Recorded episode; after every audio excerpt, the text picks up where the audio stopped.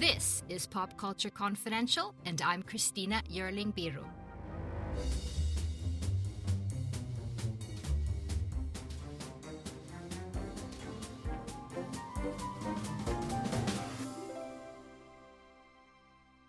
Hey guys, it's great to have you with me again. I hope that you are well. Thanks so much for listening and for all your great feedback these past few weeks. A reminder that if you want to support the show and get some great extra goodies along the way, become a monthly subscriber of Pop Culture Confidential Premium at popcultureconfidential.supportingcast.fm. As with so many of you, the TV adaptation of the Sally Rooney novel Normal People became my recent obsession, and I inhaled the episodes like there was no tomorrow. The intimacy in a time of social distancing, the passionate, difficult love of youth, so beautifully put together, it felt like a dose of emotion that we all needed right now.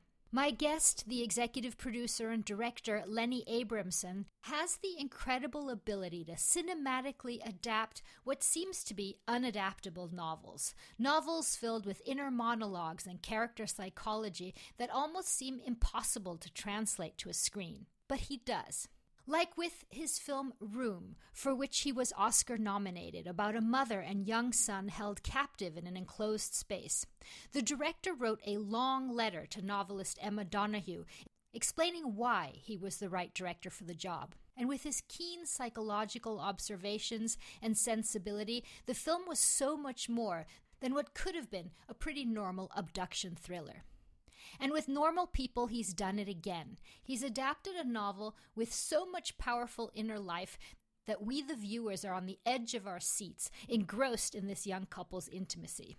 Lenny Abrahamson and I talk about how exactly he did just that. How he, together with novelists Sally Rooney and Alice Birch, who wrote the script, the incredible lead performances of Marianne and Connell, played by Daisy Edgar Jones and Paul Mescal, and the rest of the team, put together the adaptation of Normal People. We also talk about love and our own high school experiences, the stunning intimacy between the characters that also led to some major controversy for him the casting, and his own thoughts on some of the choices that Marianne and Connell make throughout the story. Here is Normal People. The story of two teens in a small town in Ireland Marianne, a wealthy loner, and Connell, a popular jock whose mother works for Marianne's family. Their complicated relationship to each other and to themselves. You know, when we were together in first year of college,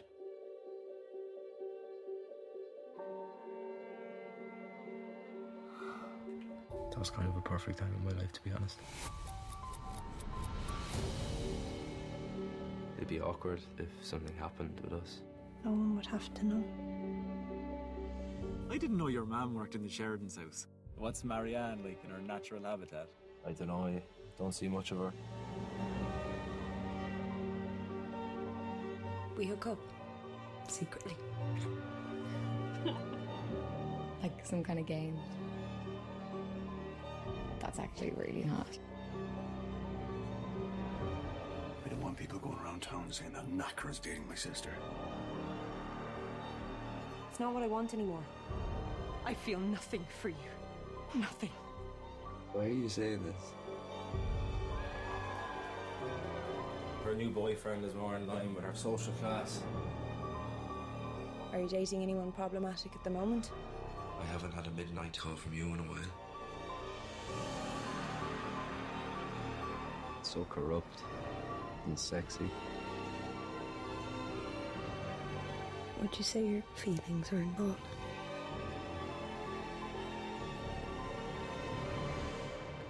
Obviously. Who is it obvious to?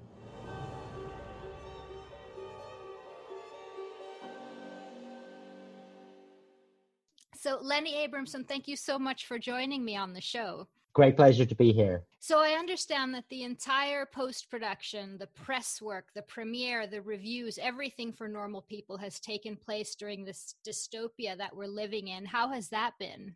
It's been so odd. I mean, we were lucky to even we were lucky to finish the show. Um, we finished it like the last things that we really couldn't have done under lockdown. We finished maybe a week before um, everything closed. So we were so lucky to get in under the wire.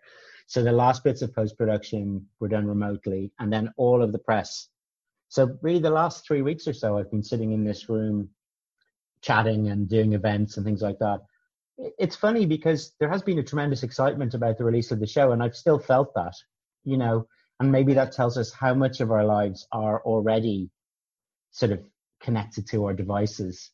You know, so much of of what counts as a a successful launch, you know, comes through social media and you know all that. I think the thing that I've missed most is just being able to celebrate with the other people who were involved in the show. Right, the team.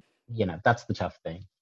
But it's also, I was thinking, this may be the last new series for a while or film where we see this incredible, beautiful human touch. I know. Uh, and that we're all just enjoying watching that. Yeah, I've wondered. I think we've all wondered whether part of the strength of the response to the show can, is sort of explained by how significant that idea of intimacy has become. I mean, it's always, you know, it's probably the most one of the most significant dimensions of a person's life under normal circumstances. But in this strange world where so many people's connections are attenuated and it becomes just that the business of being able to hug somebody or you know outside of the household we're so aware now of proximity and and, and other people as potentially dangerous in that way that never had to be thought about before maybe maybe the show does have that extra resonance now. So some amateur science here. I've encountered in my life, I feel in general, two types of people: those that remember high school and their youth with great nostalgia and joy, and those of us that are okay that it's over. Um, yeah. What about you? I'm I'm in your category. I'm I'm I'm pretty glad it's over. I mean, I had I think my last two years in high school were good. Um, I sort of came into myself a bit more, but probably the majority of the time I was there, I wasn't happy. I wasn't, um, I didn't love school at all. And um, I think that phase of life generally, like not just the school part, but the intensity of those years when you really, I, you know, feel so uncertain about who you really are or what you want or where you might fit in. And I, I think they were, they were pretty turbulent years. I think that's, whether you know either i think there are very few people that have a, a, you know a, a completely positive or largely positive time kind of suspicious of those right totally i i worry about them it's like yeah i, I think a certain amount of uncertainty and uh, self kind of questioning and everything is a healthy attitude to have and it's not necessarily that it, that it was horrible, but there was a level of self consciousness that was just always right in front of your face. But what about your experience with with lo- young love? Love is so different then. I mean, I think part of I think what I found so moving about Sally's book, I think part of the the thing that affected me so much was partially a yearning for something that I hadn't experienced quite in the way that her protagonists experience it. Like looking back on it now, I think I was too um, caught up in myself and uh, too kind of uh, self-aware and self-conscious and kind of crippled by that to have allowed myself the that amount of openness that you would need to let somebody affect you in that way. So I think of there certainly there were amazingly intense feelings, and sometimes those were experienced in the context of another person.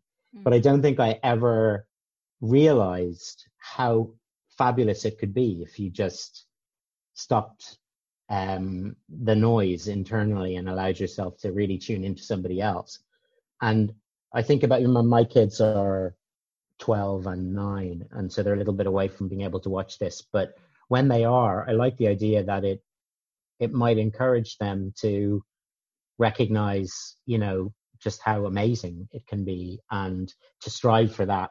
Um, I don't, you know, it amazes me that I think I was so caught up in how I was perceived, how I was perceived by other people, um, a certain all those insecurities which cause you to act in a, kind of performative way that just gets in the way of actual connection. It's taken me, you know, into middle age, I think, to be able to achieve that. Oh, I recognize that, and at, at, at, the same time, I find these two characters so beautiful. But I mean, I can just one of the thoughts that struck me was like, I would I'm always freezing. All these scenes where they're just oh so open and unself conscious. I'm like I would have had five comforters down. That's a great thing to know about yourself. But it was anyway just so beautiful that thing you're saying that that to be a teen and to be able to be so open to something like that. I, I don't think I was, but I have to coming up there teenage boys who I definitely want to see this to be able to see how beautiful it can be just the huge romance that you have in your teen years but that's really just a tiny moment yeah i mean it's funny it is a kind of it's an experiment in what's possible so it's emotionally true as a story in other words i think sally tracks the experiences of those two people really forensically and brilliantly but i think it is an experiment in the possible I, I suspect that very, very, very few people have that degree of of exquisite sort of mm. intimacy, uh, maybe at any point in in their lives. And so, as a sort of ideal or as an as an account of what honesty might allow you to feel, it's it it's powerful in that way. Talking about consent um, sexual consent in in movies and in real life it's often depicted um, as like the ultimate passion killer. You ask someone if they're okay and well that's it. The mojo's gone. Exactly. You have this scene in in it's the first love scene between them that you really changed the game. It's so romantic. Tell me how you did this and how you were thinking about it well, it is as you say. This idea. I remember when people. T- I remember you know those first kind of hot takes about campus culture, and you get it in the right wing media all the time about oh you're supposed to ask somebody if you can kiss them before you kiss them. I mean, come on, what whatever happened to you know John Wayne and Maureen O'Hara and all the sort of passion carrying people away sort of image of what sex is, and and so uh, when it came to doing this scene, which is a scene where somebody like Connell is not particularly experienced and Marianne isn't experienced at all. It just felt like it was it would be really dodging the reality of a moment like that, not to take the audience through the real phases of of of the kind of moves from talking to making love. Mm-hmm. And and I think also it was something even be, even leaving aside the consent part, which I'll come back to. I think what excited all of us about about the way we were thinking when we were designing the show was that we would try not to divorce the sexual um, intimacy from the rest of the relationship. In other words, we wouldn't sort of go, okay, so these are people who like each other, and guess what? Uh, now they're going to have sex, and so we'll just jump to a different kind of grammar of storytelling, and we'll just do the sex scene. I, I really felt like the way I wanted to observe it was as if I was sort of not quite an alien, but a person who was just an observer. So I, I want to understand everything about these people. And so I watch as their their feelings within that scene reconfigure from the the sort of verbal to the physical and not feel a joy, not not have a knowing arch moment of reconfiguring the the grammar, you know.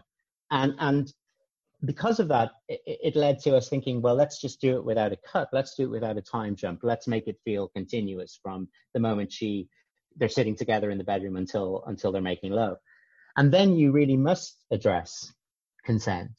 And it feels and i think this comes from the novel as well and maybe we're slightly more explicit although i think the the dialogue is as is in the novel. Um it just felt like why is it that we feel that a kind of communication like that is anti-sexual. Like i had to ask myself the same question because 10 years ago or 15 years ago i probably would have thought myself that explicit consent was a kind of you know potentially a pc nicety that was being grafted onto what had human beings had been doing for millennia you know without any any sort of um, prescriptions like that. But actually I, I think rather than feeling it as a hump to get over we actually began to see it as as part of what makes their particular relationship so uh, extraordinary and passionate because it's about a sort of honesty. And the fact that that they can speak to each other in that way at that moment is kind of exhilarating i think when you see it. It, it, it doesn't it, it's it's it's absolutely not an interruption of the kind of communication that's going on either side of that the moment in the scene. Well it's so romantic because here's a girl who's not being seen by her family and and and someone who wants to know if she's feeling something and is in pain. I mean, it's it, it's just not about the sex. It makes it even Yes. more, you know, beautiful that he thinks about that. Yeah, and he's such a fascinating character because it's important to look, he behaves very badly in a number of occasions, and we don't quite understand what's at the root of that until much much later. So that I think it's there. I think it's there on screen. It's there as Paul plays it, and it's there in how he kind of construct it dramatically. But it's not just he's not just some jock guy who is afraid of what his friends will think. He has a kind of social anxiety which is very deep rooted, um, and that's at at the core of why he makes some very bad decisions and, and really lets her down and hurts her. But but he is in himself somebody who believes he should act correctly, and I you feel that in him, like how he talks to his friends, the way he's slightly different from them, and I think within that context, he is very in the in in, in his sexual self-expression. There isn't that complexity. There's a complete sort of openness there, which I find really inspiring. And so it's it doesn't he doesn't have to like he doesn't remind himself to ask those questions because somebody told him that that's what you're supposed to do. He does it because it is important to him that the person with whom he's about to be intimate is completely tuned into that moment also and that she isn't in any way feeling under pressure. And I so it's a beautiful moment in the sense of what it says about him as a character and what his concerns are. Yeah, that's one of the reasons he doesn't drive us crazy afterwards with all these decisions he makes as an audience. I remember uh, when I was uh, maybe 13, 14, I watched Rebel Without a Cause. Um, there's these two beautiful teenagers who are in so much pain, similar kind of pain as these two in a way. And there's a scene, extreme close up of Natalie Wood's face and James Dean face, and she's grazing his face with her lips. And I swear to God, I could not breathe at that moment. It was the sexiest thing I'd seen in my life. And I felt exactly the same way in this scene. And it just brought me back to that. I know the scene you're talking about, and it hadn't occurred to me in the making of it, but I think it's a it's a lovely comparison and a very nice one for me because I I remember how beautiful that was. I think for us, um, I just had this feeling about a certain kind of way of observing the the two of them that I was I found really exhilarating because you know it's interesting like people talk about the nudity in the show and whatever um but actually when they're making love it tends to be on their faces the camera tends to be on their faces because that's what's most interesting to, to me and and and that attention to the feelings and the complete humanity of the character while making love is the thing that I think is really powerful and maybe that the Natalie Wood James Dean thing as well is that's about character as well as about physical intimacy. And the thing that bad sex scenes, what they get wrong is that character just goes away and and the kind of mechanics that just becomes front and center. And I think by just staying present with the characters and and not being coy in the filmmaking leads to this extraordinary kind of feeling of intimacy that you can have. You have weathered a storm, though. It, um, there was an uproar on something called Liveline, which is a call in show where you were basically slammed the purveyor of fornication and Fornication. and people called in saying that this was on par with a porno movie or something like that. Oh, I mean, it was a, mo- a great moment in a sort of a last gasp of a certain kind of Ireland that is really gone. You know, it's so interesting, and I, it may it's just brilliant that you're talking about Liveline because it's such a kind of cultural institution here. Mhm. Um, and it's a phone-in show, and people ring in to complain about, you know, that the city council haven't like done the drains properly, or, or in this case, the fact that the moral standards of the country are, you know, um, collapsing.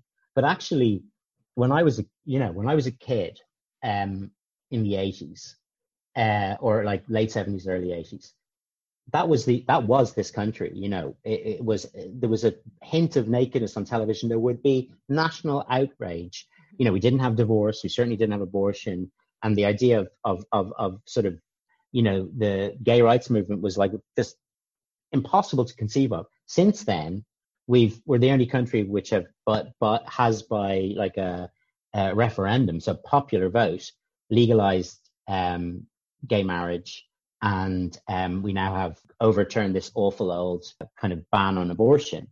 and our our the, our prime minister is married to his husband, and you know it's a different country completely. But deep in the woods, there are still people who, I suppose, can't get their heads around this cultural shift. So it was pretty amazing. Yeah, it was. I mean, when you hear words like fornication and um, there was a, that was a brilliant moment. The lady said it was it, it, was like a porn movie, and the presenter said, "Well, have you seen a porn movie?" She said, "No." it's just what I imagine one to be like. I thought, God, if only the production values were as good in you know porn movies. And one of the one of the best ones was also, "It's no wonder we have a pandemic," as if that was your fault. I'm, I mean, you get that in the states, don't you? You get there's a sort of there's a coterie of people who believe everything that happens is a result of you know sin um, I mean, I think what was like it's amazing that that's traveled around the world because it did feel like I was hearing sort of a, a dull echo of a signal from the 1950s, like on some spaceship or something. It doesn't feel like Ireland now. Um, having said that, gotten that anywhere else? No, nowhere else. I mean, I think that, what's interesting about that actually is that it shows that we're still not maybe quite as fragmented as a country as you might have you might be in another place. Like, can you imagine the States, there are very few things, like if something's on Hulu or Netflix or whatever, that's very siloed in America, you know. Whereas here we still have this national broadcaster, and when they broadcast, it feels like something that the whole country can talk about. Yeah. Well, interesting. Well, you almost broke the host because you put a Twitter up of him, of a picture of the host, literally with his hand in his head.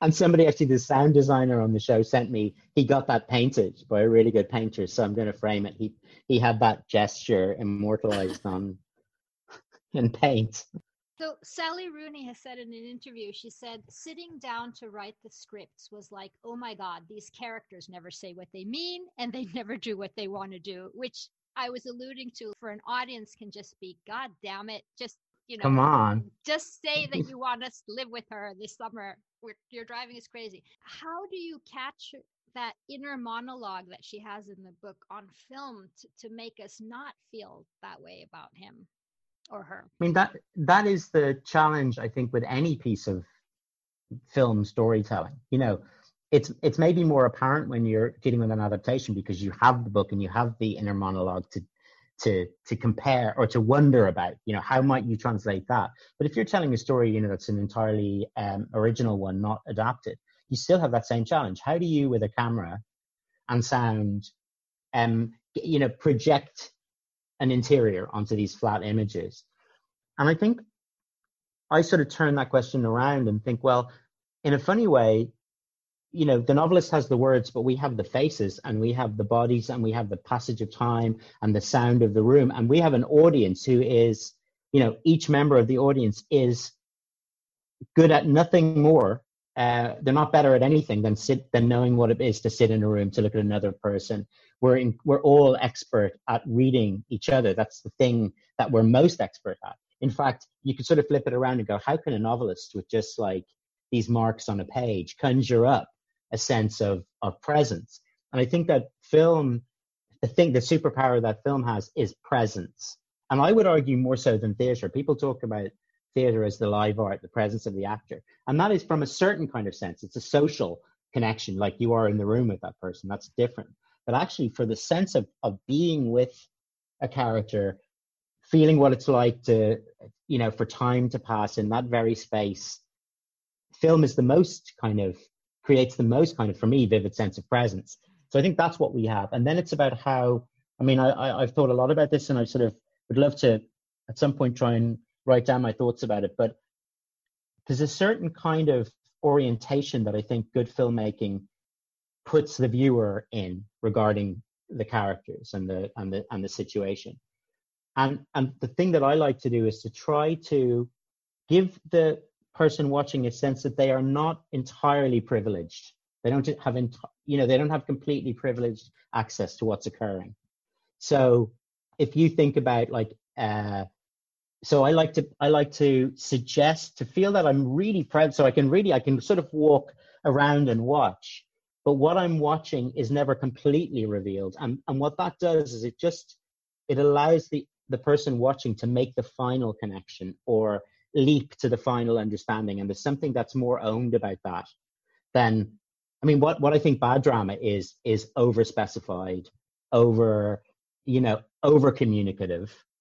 And it doesn't match what it's like to really try to understand a human being in the same space as them. Because in reality, we're always lacking some information. We're always hypothesizing. And there's something about mirroring that relationship to, to action that I find incredibly like exhilarating on film. And also the faces of these two actors. Were you specifically since so much of this you've already talked about it several times here wanting to see their faces during the love scenes that the mm-hmm. intimacy mm-hmm. is right there and so close i mean were you looking for people's faces in the casting i mean no one's better than these two it, it's perfect they are they are amazing yeah they are i mean uh, and it is funny how people will often say you know, like everybody who reads a book will have a different picture in their head. But it is amazing how many people will say after watching something, if it's well made, that's exactly how I imagine them. And it can't be true. It sort of retro, it retroactively colonizes your memory somehow. Yes, it's it's it's a certain kind of aliveness that I respond to, I think, in casting. In other words, if somebody comes in and the character is finished, completely sort of like I love, you know, I love, for example, um, let me think of a filmmaker who who works in a different way, where you're looking at the image and the image tells you, like Wes Anderson, you know, and it's beautiful and it's really exhilarating. That, but but I think I just do something sort of a, uh, very different to that, where I I want the ambiguity and the richness and the kind of the the sort of the complexity, and so what I'm doing in casting is just it's just a gut thing. I mean, I couldn't say that I was after her face because Paul Paul Mescal's understanding of Connell is what makes him so brilliant. And of course, he also fits. I mean, he's like perfect from heaven, both of them for me in this show. Just uh, them arriving was like the most amazing gift because Paul understands the character. He himself is from a small town. He has, he's beautiful, but he looks local he's everything he has that and he understands that kind of slightly hesitant self-questioning uh, depth that that the character has and he does have a he's amazingly mobile as well. Both of them are. I think that mobility is important to me. Like some people some directors like actors who are kind of what's the word inscrutable. You know like there's that sort of stephen Rea kind of acting where you just hold steady and and allow yourself to be projected on. I think that can be great. But I, I prefer sort of mobile, active performers, and both Daisy and Paul are that. And they're both incredibly sensitive, and, and you can feel every small shift, every small internal shift shows itself somehow on the on the surface. Even if you can't say what it is, you know that something's happening in one way, this story, Sally, and, and you guys, um, it, it's a lot of tropes that we've seen in teenage movies. There's a jock, there's a beautiful rich girl yeah. who who is still not happy with herself, even though she should be because she's beautiful and rich. There's love across class and, and not being able to accept your girlfriend and your friend group. But there's something that Sally has done here that makes it deeper, have did you put your finger on that? Uh, you know that is exactly why i was i wanted to do it and why when i read the book i felt like yes it you can see the end the story engines and you've seen them before but actually what's amazing is that's well that's good because you know i love it when when the audience says okay i know where i am. This is a sort of boy meets girl across the tracks. I can see. And that actually relaxes people and then you can do something kind of different under the guise of that you know under the radar of the of the of the attention. What she succeeds in doing, I think, is just it is exactly everything you said, but really, it's about it's a beautiful evocation of a very deep human connection. And so she is using all those tropes, but where in a lesser in the hands of a lesser writer, what you'd end up with is just a kind of diverting story, which either resolves itself or doesn't. Here you what you get is a sort of an encounter with intimacy and it plays itself out at least for me it played itself out internally in me. I felt i was going through uh, echoes of the same experiences and feeling the, the openness in myself to the same sorts of experiences which i may or may not have really had at the time. And that's what great work does. It kind of it opens up spaces in the person who's watching or reading. So like there are no new stories and you know that's an old cliche but sort of true. And i think sally also she does such really clever things. Like she resolves something very importantly while at the same time having an open-ended relationship. I think we perhaps made this even a little bit more explicit in the adaptation than in the novel, which is you kind of expect that they, they have these breakups which are based on miscommunication. Something more than that actually, and we can, maybe we could talk about particularly the one at the end of episode six, what's really going on there. But but just to jump to the end and then come back to that, there are these breakups which feel like they're about a lack of understanding or or an inability to express or these things that each character is resisting in themselves. And you think, okay, well, the re- resolution of that is that they overcome that at the end.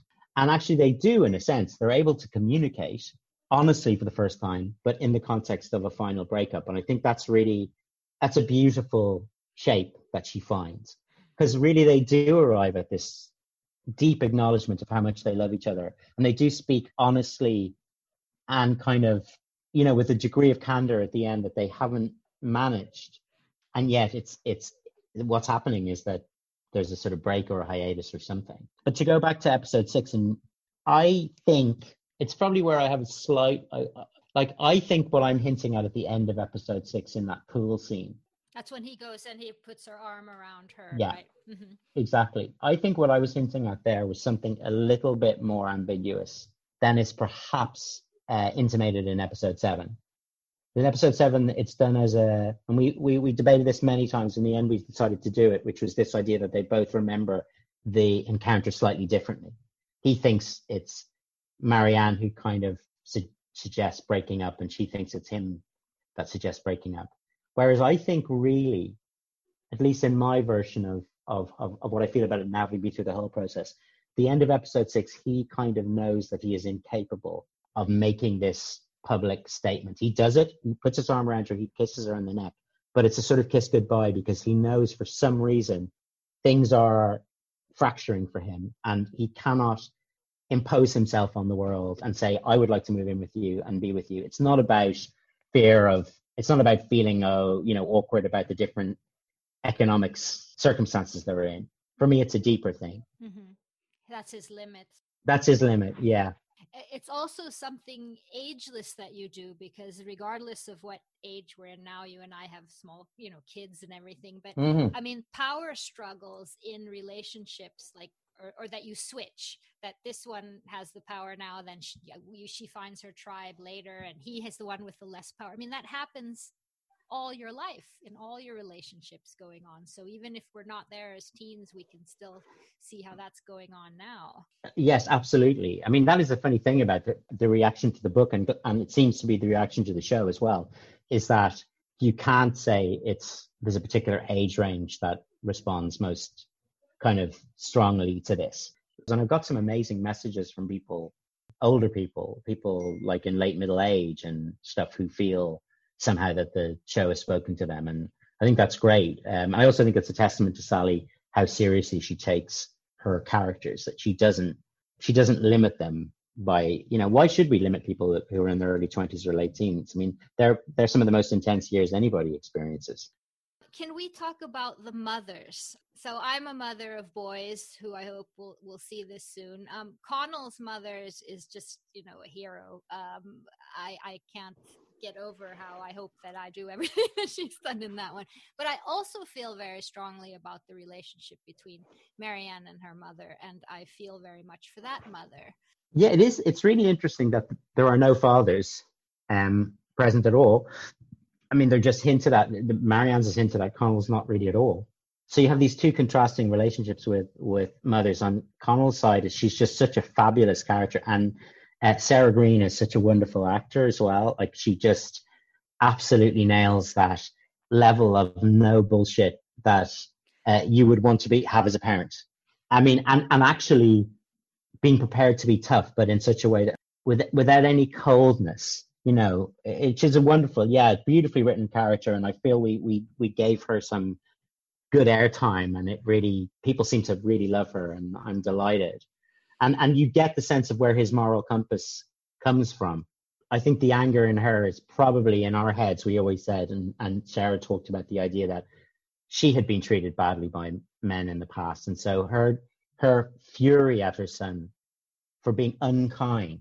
And actually, for me, that is the moral center of everything. You know, when you get rid of all the hocus pocus stuff, when you get rid of the bishop, you know, talking about the horror of male nudity, which is to me so absurd, and you to get down to the real root of it, it's about decency, kindness, you know, and he just wanted her him to be kind to Marianne, and that is not acceptable that he wasn't. I find that that was very lovely to do.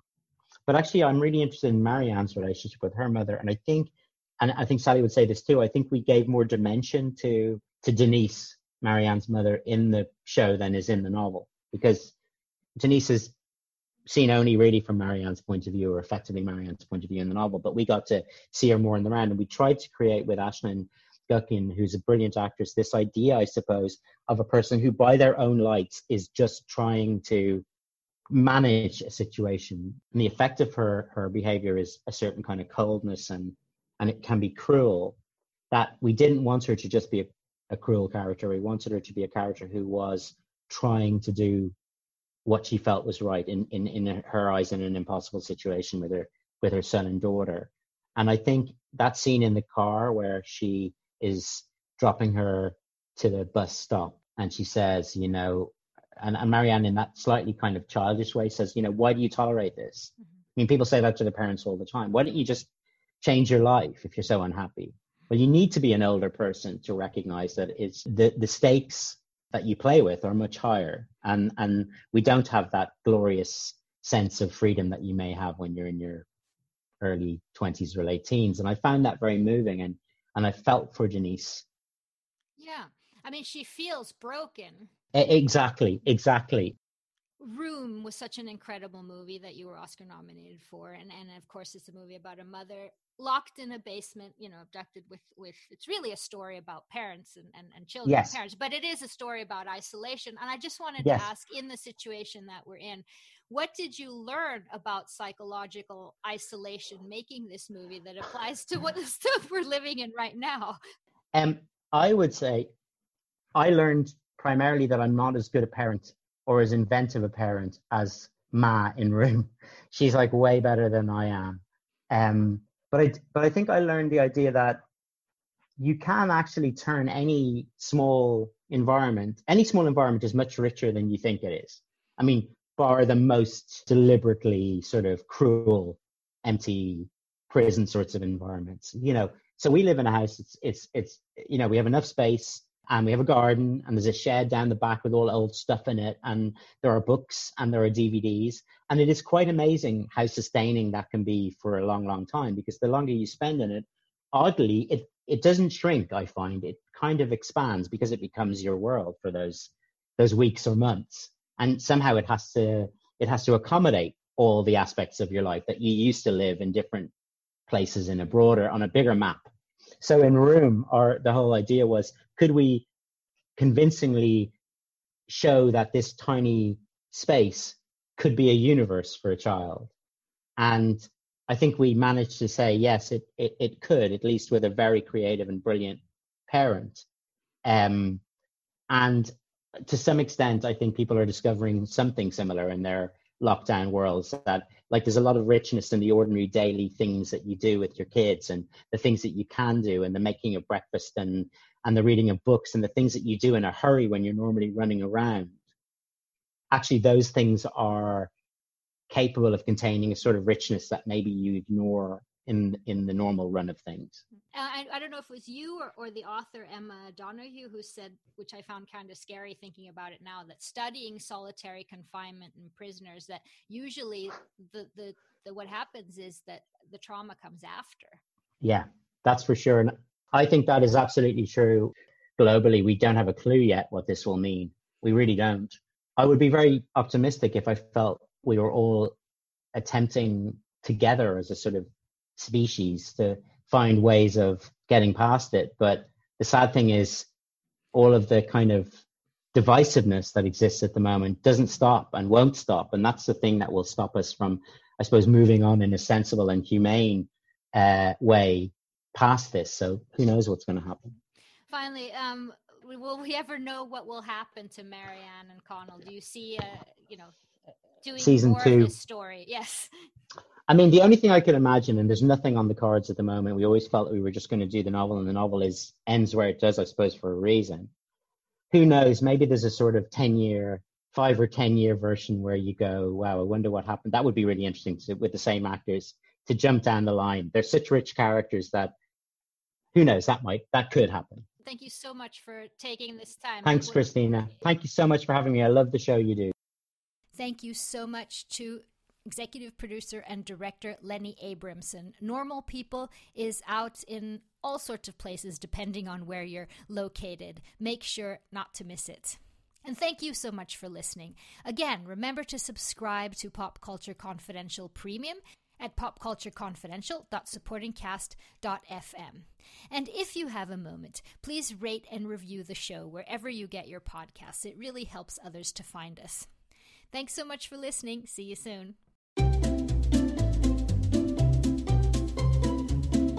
Hello, and welcome to Novel Conversations, a podcast about the world's greatest stories. I'm your host, Frank Lavallo, and for each episode of Novel Conversations, I talk to two readers about one book. And together, we summarize the story for you. We introduce you to the characters, we tell you what happens to them, and we read from the book along the way. So if you love hearing a good story, you're in the right place.